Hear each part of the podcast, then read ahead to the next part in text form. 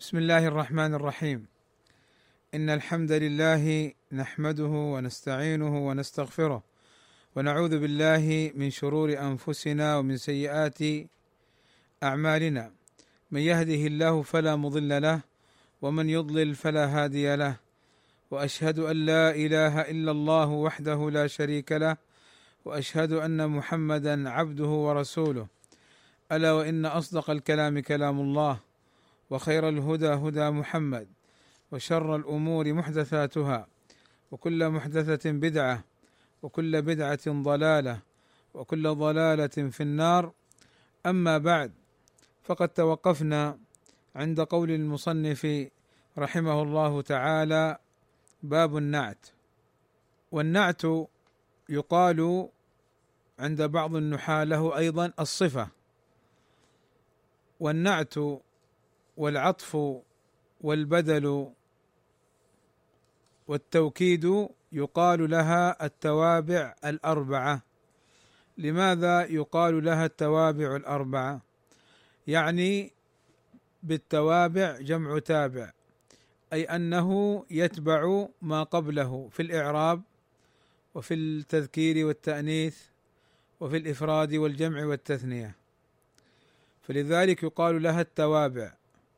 فتتبع ما قبلها. مثلا جاء زيد الفاضل فالفاضل صفة لزيد. جاء زيد نفسه فنفسه توكيد لزيد.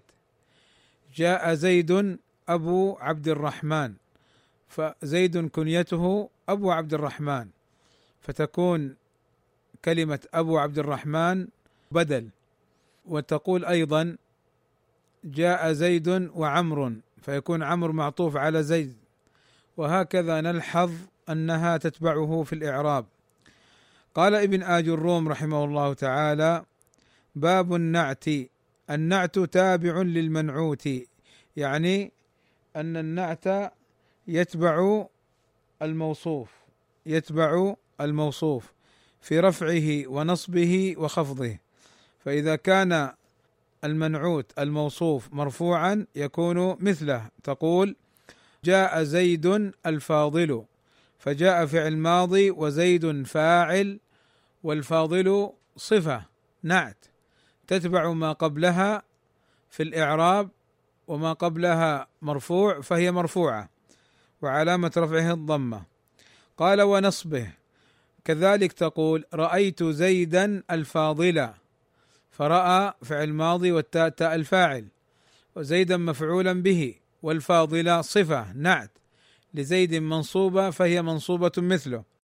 قال وخفضه مررت بزيد الفاضل مر فعل ماضي والتاء تاء الفاعل والباء حرف جر وزيد اسم مجرور والفاضل صفة تتبع ما قبلها في الإعراب فنقول صفة مجرورة وعلامة جرها الكسرة.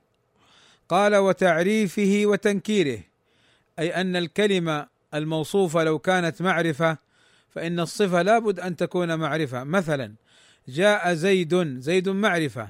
جاء زيد الفاضل فالفاضل معرفه بأل لأن ما قبلها معرفة فتوافقه في التعريف. تقول في التنكير مثلا جاء رجل فاضل. فلما كان رجل نكرة صارت الصفة أيضا تتبعه في كونها نكرة. ولا تقل جاء زيد فاضل. ولا تقل جاء رجل الفاضل. لأن الصفة تتبع الموصوف تعريفا وتنكيرا. سيأتي ويعرف لنا ابن آج الروم المعرفة والنكرة. لأنه لما ذكرها هنا احتاج أن يبينها لطالب النحو. فقال تقول قام زيد العاقل. فنلحظ أن زيد معرفة والعاقل معرفة. ونلحظ أن زيدا مرفوع وأن العاقل مرفوع. قال ورأيت زيدا العاقل ومررت بزيد العاقل. فهنا تبعه في الرفع وفي النصب وفي الجر. وأيضا تبعه في التعريف. كذلك قالوا يتبعه في الإفراد والتثنية والجمع. فنقول مثلا قام زيد العاقل. ولا تقل قام زيد العاقلان أو العقلاء إنما تقول قام زيد العاقل. لأن زيد مفرد فالعاقل مفرد. وتقول قام الزيدان العاقلان فالزيدان تثنية فتثني الصفة. وتقول قام الزيود العقلاء أو العاقلون فتجمع الصفة لأن الموصوف جمع وهكذا.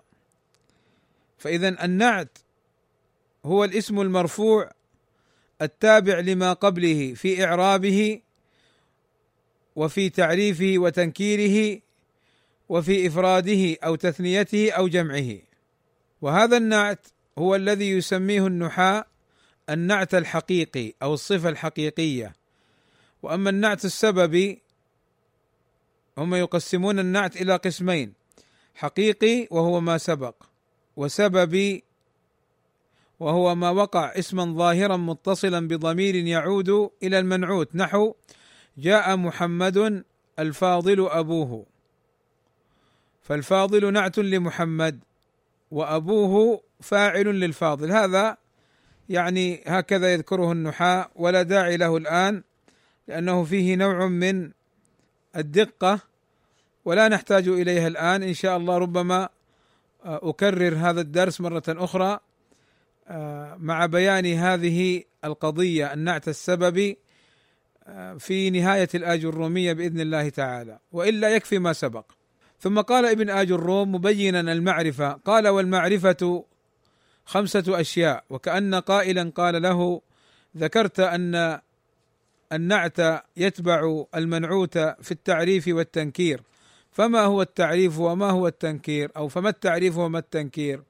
فقال والمعرفة خمسة أشياء أي خمسة أنواع. الاسم المضمر أي الضمير أنا وأنت هو معرفة. والمعرفة الاسم الذي يدل على معين هذا المعرفة. وخلافها النكرة فإنها لا تدل على معين. جاء رجل يصدق على أي رجل. فاذا أول أنواع المعارف الاسم المضمر الضمير أنا وأنت. والاسم العلم نحو زيد علم على شخص ومكة علم على مكان معلوم. والاسم المبهم يعني مثل أسماء الإشارة. ويسمى الاسم المبهم لأنه لم يذكر اسمه صريحا ولكن عينه بالإشارة. نحو هذا للمفرد المذكر وهذه للمفرد المذكر وهؤلاء للجمع. والاسم الذي فيه الألف واللام نحو الرجل والغلام. وما أضيف إلى واحد من هذه الأربعة. يعني إذا أضيف إلى علم كغلام زيد صار معرفة. فغلام نكره لكن لما قلنا غلام زيد صار معرفة لأنه مضاف إلى معرفة فاكتسب التعريف. فاكتسب التعريف. فاذا الاسم باعتبار تعيين المسمى ينقسم إلى قسمين معرفة وهو اللفظ الذي يدل على معين ونكرة وهو اللفظ الذي لا يدل على معين بل يصدق على كثيرين وسيأتي إن شاء الله. ثم بين رحمه الله تعالى النكرة. وقد قال النحاة إن أعرف المعارف هو الله عز وجل سبحانه وتعالى. النكرة. قال المصنف والنكرة كل اسم شائع في جنسه لا يختص به واحد دون آخر. وتقريبه كل ما صلح دخول الألف واللام عليه نحو الرجل والفرس.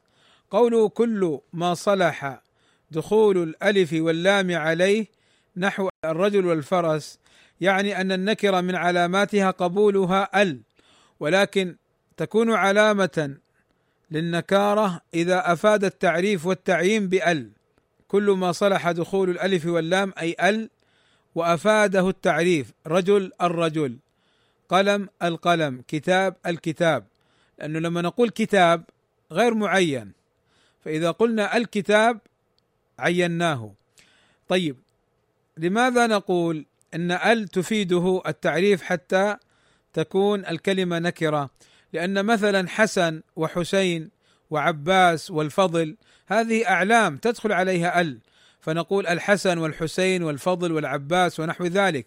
فهل معنى هذا أن هذه الأسماء نكرة؟ الجواب لا. طيب هي دخلت عليها ال. نقول نعم دخلت عليها ال ولكن لم تفدها التعريف. هي أصلا معرفة. فمراده بقوله كل ما صلح دخول ألف واللام عليه أي وأفاده التعريف. وقوله كل اسم شائع يعني منتشر في جنسه يعني في كونه مثلا رجل يشمل جميع الرجال آه، امرأة تشمل جميع النساء. لا يختص به واحد. طيب ثم قال المصنف رحمه الله تعالى باب العطف. اذا مر معنا الآن ماذا؟ مر معنا أول باب التوابع وهو باب الصفة أو النعت. وذكر من باب إتمام هذا الباب المعرفة والنكرة. ثم انتقل إلى ثاني باب باب العطف. والعطف عند العلماء في النحو ينقسم إلى قسمين. عطف بيان وعطف النسق. عطف بيان وعطف النسق. عطف النسق عطف النسق هو الذي يكون بحروف العطف. وأما عطف البيان فهو ليس بحروف العطف وإنما يكون مبينا لما قبله. كما نقول جاء زيد أبو عبد الرحمن. فأبو عبد الرحمن هذه تعرب بدل وتعرب أيضا عطف بيان عند النحاة يجوز فيها الوجهان. فهنا في باب العطف ذكر ابن آج الروم عطف النسق وهو العطف بالحروف.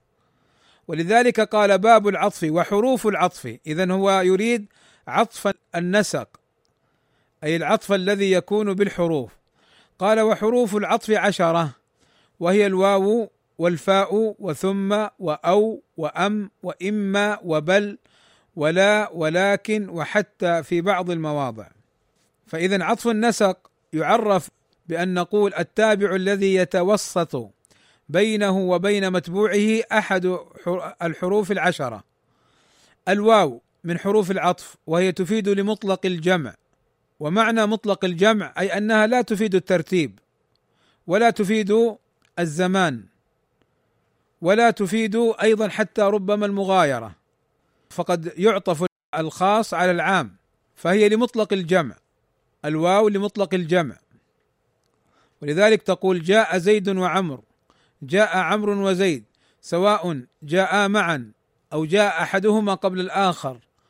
لماذا؟ لأن الواو لمطلق الجمع. فأنت أفدت أنهما جاء دون نظر من هم هل دخلا معا هل جاء معا؟ هل جاء أحدهما قبل الآخر؟ ما في إفادة إلا بقرينة تدل على ذلك.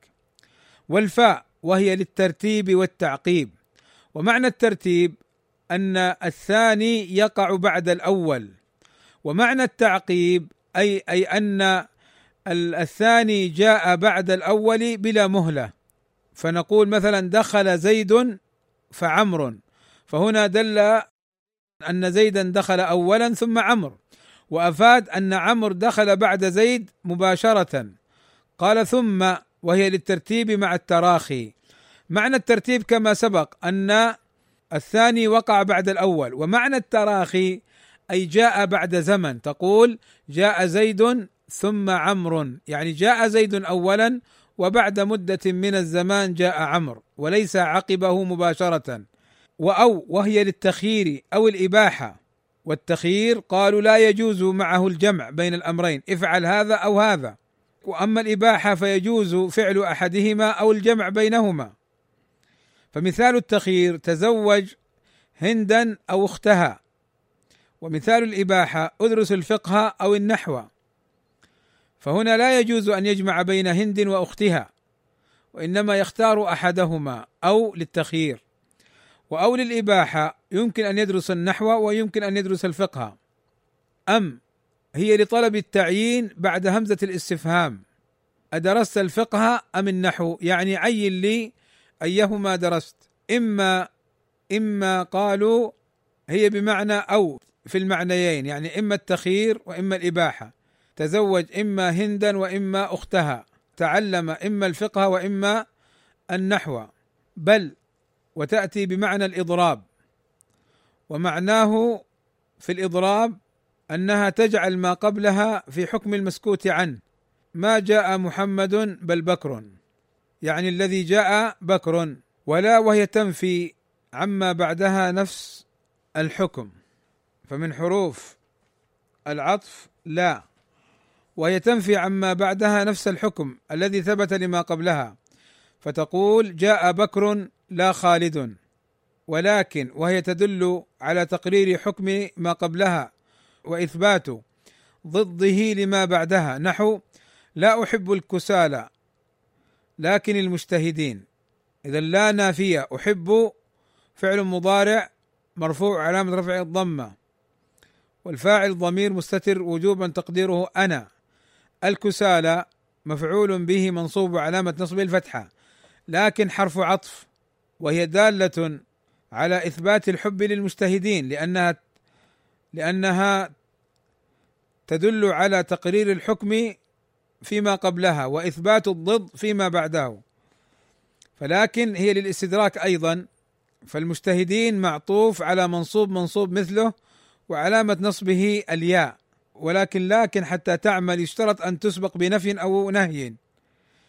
لا أحب لا نافية. وأن يكون المعطوف بها مفردا والا تسبقها الواو.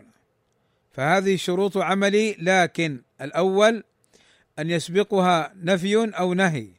أما النفي فمثل ما سبق. وأما النهي كأن تقول لا تحب الكسالى لكن المجتهدين. هذه ناهية. وأن يكون المعطوف بها مفردا وأن لا تسبقها الواو. فلا تقل لا أحب الكسالى ولكن المجتهدون. ولكن المجتهدين بالواو تخالف الشروط التي اشترطها النحاة في لكن حتى تعمل. حتى قالوا وهي للتدريج والغاية. ومعنى التدريج أي التدرج وهو انقضاء الأمر شيئا فشيئا. أذاكر الدرس حتى الأخير. أو يموت الناس حتى الأنبياء وتأتي حتى غير عاطفة ولكن إذا كانت بمعنى التدريج والغاية فإنها تكون عاطفة. أما إن كانت ابتدائية فهي غير عاطفة. وذلك إذا كان ما بعدها جملة. نحو جاء أصحابنا حتى خالد حاضر. وقد تأتي أيضا جارة كقوله تعالى حتى مطلع الفجر. ذكر لنا ابن آج الروم رحمه الله تعالى ذكر لنا العطف وحروفه وعرفه لنا. ثم بين لنا حكم حكم حروف العطف فقال فإن عطفت على مرفوع رفعت أو على منصوب نصبت أو على مخفوض خفضت أو على مجزوم جزمت. تقول قام زيد وعمر قام فعل ماضي وزيد فاعل وعمر الواو عاطفة وعمر مع اسم معطوف على مرفوع مرفوع مثله. ورأيت زيدا وعمرا رأى فعل ماضي والتاء تاء الفاعل وزيدا مفعول به. منصوب وعلامة نصبه الفتحة. وعمرا الواو عاطفة. وعمرا اسم معطوف على ما قبله منصوب منصوب مثله. ومررت بزيد وعمر فمر فعل ماضي والتاء تاء الفاعل. والباء حرف جر وزيد اسم مجرور. الواو حرف عطف. وعمر اسم معطوف على مجرور مجرور مثله وعلامة جره الكسرة. قال وزيد لم يقم ولم يقعد. يعني وزيد لم يقم ويقعد. زيد مبتدأ مرفوع علامة رفعه الضمة. لم حرف جزم ونفي وقلب. يقم فعل مضارع مجزوم بلم وعلامة جزمه السكون. والفاعل ضمير مستتر جوازا تقديره هو. واو الواو حرف عطف ولم يقعد. لو على المثال اللي ذكره ابن آج الروم لم حرف نفي وجزم وقلب. يقعد فعل مضارع مجزوم بلم وعلامة جزمه السكون والفاعل ضمير مستتر جوازا تقديره هو. وهنا عطف جملة على جملة. ولكن لو أراد أن يعطف الجزم فيقول زيد لم يقم ويقعد. والتقدير كما سبق الواو عاطفة ويقعد فعل مضارع والتقدير ولم يقعد لم يقم ولم يقعد. ولعلي أكتفي بهذا القدر وأنبه على أمر مر معنا في ظننت وأخواتها فمر معنا أنها تنصب المبتدأ والخبر على أنهما مفعول أول ومفعول ثاني وهذا كما سبق. ولكن أريد أن أنبه على أن ظن وأخواتها قد تنصب مفعولين ليس أصلهما المبتدأ والخبر. كظن الطيار القصر كوخا فظن فعل ماضي والطيار فاعل والقصر مفعول به أول وكوخا مفعول به ثاني. ولو حذفنا ظن القصر كوخ ليس مبتدأ وخبر. وفي هذا القدر كفاية وصلى الله وسلم على نبينا محمد. وعلى آله وصحبه أجمعين والحمد لله رب العالمين